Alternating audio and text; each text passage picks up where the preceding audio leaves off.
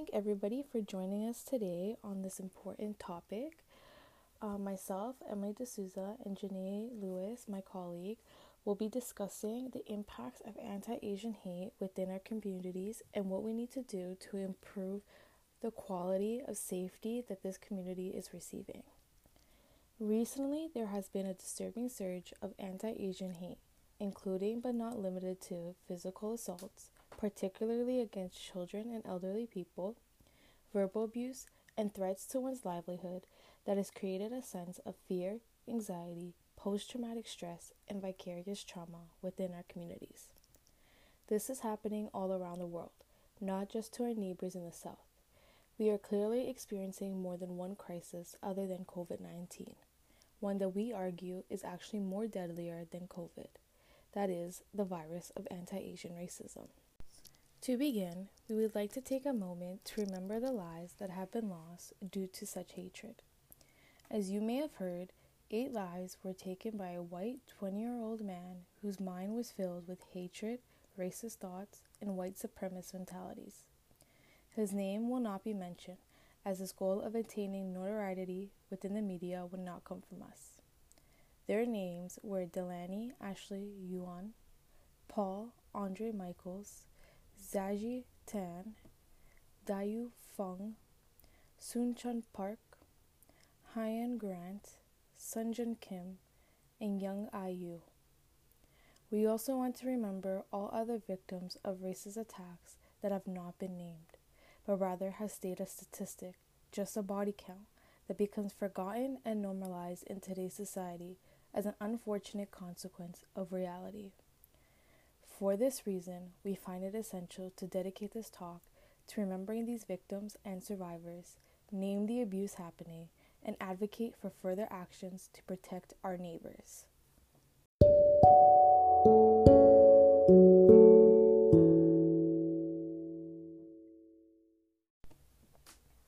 Anti Asian racism is any form of prejudice, discrimination, and antagonism directed specifically to the Asian community as a means to keep them subordinate and marginalized while maintaining the standard of whiteness as a dominant group. Anti Asian racism is not a new phenomenon. It has been occurring since the beginning of colonization and continues to be perpetrated through colonial policies. The outbreak of COVID 19 has exacerbated the levels of racist violence against Asians and people of Asian descent, affecting their health, well being, and safety while simultaneously facing a higher risk of unemployment and of contacting the virus. More than 1,100 attacks against Asian Canadians have been reported one year into the global pandemic. 11% of these attacks were violent assaults or unwanted physical contact, while others included verbal abuse and vandalism. This is because people are blaming the Asian community for the virus that originated from Wuhan, China. They're calling it the Wuhan virus or the China virus. This label has brought on tremendous damages to the Asian community as it has been used to threaten their health and safety as well as their businesses. The fear stemming from this label has influenced the drop in sales in many Chinese businesses and restaurants as Asians have been believed to be the host of the virus. Yet, we rely on the Asian community to sustain our economy, particularly those who are immigrants. They are the fastest growing minority group within our nation, and majority of them are replacing the retired baby boomers in order to maintain economic growth. So, why is it that we are no longer recognizing them as Canadian and instead viewing them as the other that implies a threat to our nation? Instead of viewing them as essential and protecting them at all costs, Canada continues to neglect the discrimination within the workforce that puts them in precarious states. Nonetheless, racism within the Asian community has affected their economic value way before the pandemic. A recent large scale Canadian employment study revealed that job candidates with Asian names are less likely to be called for an interview, even when they have better education than their white counterparts. This is why we see a large presence of Asian Canadians in skilled occupation, but the constant levels of high poverty rates within the community shows they are also overrepresented in low paying occupation, particularly among immigrants. Many are forced to participate in gig work, retail sectors, and service industries. However, this type of work often has a lack of consistency, career advancement, job security, insurance, and benefits. Asian women migrants who are often employed in feminized, low paying work such as domestic and care work, service industry, and sex industry are particularly vulnerable to labor exploitation, abuse, police violence, and deportation threats. These women are not protected under any government legislation, especially ones pertaining to COVID. With the frequent provincial lockdowns, such work is often not available. But these workers are not protected under any pandemic plan. Those in precarious employment with temporary or zero hour contracts, women, entrepreneurs, or youth just about to enter the labor market do not qualify for unemployment benefits because they do not have enough prior work or contribution history to qualify. And those that do qualify notice they are receiving way less than what they need to sustain their families.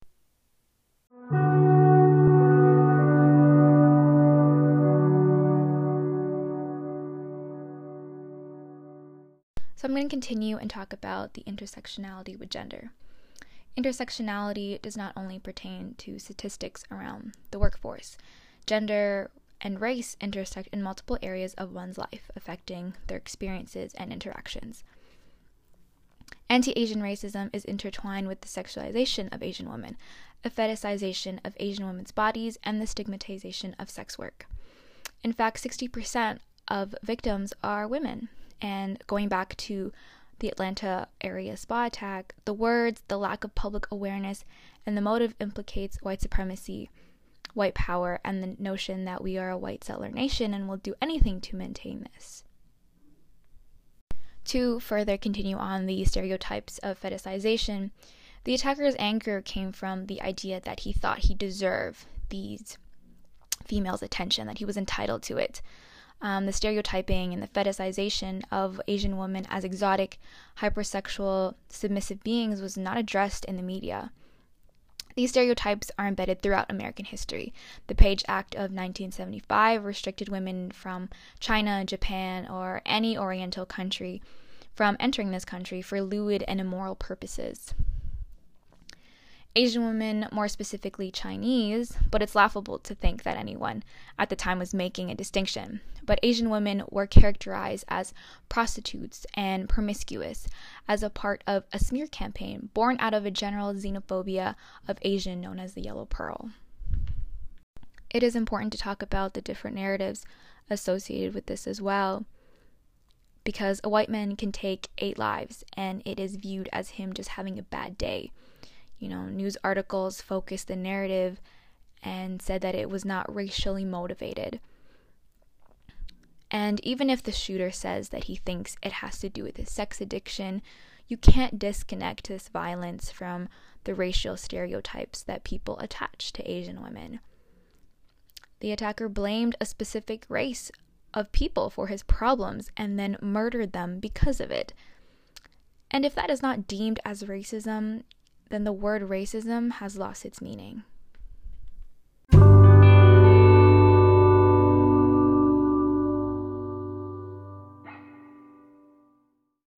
I'm going to further continue and talk about impacts on Asian communities. And this involves talking about model minority. So, model minority is a myth that focuses on prevailing stereotypes of Asians as hardworking, independent, intelligent, and economically prosperous. Now, this works to ignore the issue of racism, poverty, labor abuse, and psychological needs of Asian communities while neglecting the existence and the impacts of white supremacy. We may have learned about Japanese internment camps and the Chinese head tax at some point throughout our high school years, or maybe in our post secondary years. But our public education system has failed us since anti Asian racism is spread throughout Canadian history. Canada's historic um, discrimination against Asian Canadians is rooted in a mix of white supremacy, narcissism, jealousy, and insecurity. Chinese Canadians, in particular, were resented for the competition that they provided to white workers. Over time, their resentment developed in paranoia, which in turned into racist policies. Just to name a few, this is not an exhaustive list of them, but there was a ban on voting in British Columbia, ban on immigration, that's the Chinese head tax, there was a Chinese Exclusion Act, and then exclusionary practices to protect white women. Um, Ontario and Saskatchewan and British Columbia passed legislation to prohibit white women from working with Asian owned businesses, which was replaced later on with a permit system. And now to talk about disparities in Toronto strategies. Now, there was a CBC article that talked about the Building a Foundation for Change Canada's Anti Racism Strategy 2019 to 2022. And this foundation policy failed to specifically mention anti Asian racism in it. And on the government website, you can see that it says that it's a it's guided by a vision of Canada where all Canadians benefit from equitable access to and participation in economic, cultural, social, and political spheres. It builds foundation for long-term action um, by supporting three guiding principles. And the three principles listed were demonstrating federal leadership, empowering communities, and building awareness and changing attitudes. And now there's this misinformation and racist beliefs that are related to the coronavirus and where it first started in China and how that is behind the surge in attacks towards Asian communities. And in order to address this, people have listed a number of other measures that the government can take towards combating anti Asian racism. And that includes counseling with Asian Canadians to ensure that their needs informed by the government's response to COVID 19. And going back to talking about the, finan- uh, the foundational policy, you know, the anti racism secretariat doesn't have the resources it needs to do all that work and to talk about long term impacts. So, according to a report by the Chinese Canadian National Council Toronto, the younger cohort was found to be most emotionally and mentally impacted. Now, with those under the age of 18, they were at 83%, and those aged 19 to 35 were at 79% and the recent reports of spikes in hate crimes and discrimination against Asians in North America have reignited an ongoing movement to end anti Asian racism that advocates. Um, advocate groups, sorry, have been fighting for for decades. And while it is important for these communities to speak out, their mental health has taken on an extra burden and needs support. And now to list off some resources for more information. Um, this could be for yourself or to educate your peers racial segregation of Asian Canadians. Now, this article delves into racial segregation Asian Canadians face in many aspects of everyday life in Canada, so such as work, housing, healthcare, politics, citizenship, and education sectors. Um, Canada's history of anti Asian racism that COVID has amplified. Now, this article highlights Canada's long history of anti Asian racism, which has been amplified during COVID times and Fight COVID 19 Racism. Now, this platform aims to allow individuals to share their experiences of racism and allows them to track and record instances of anti Asian racism during COVID 19. And thank you for listening, and hope you tune in next time.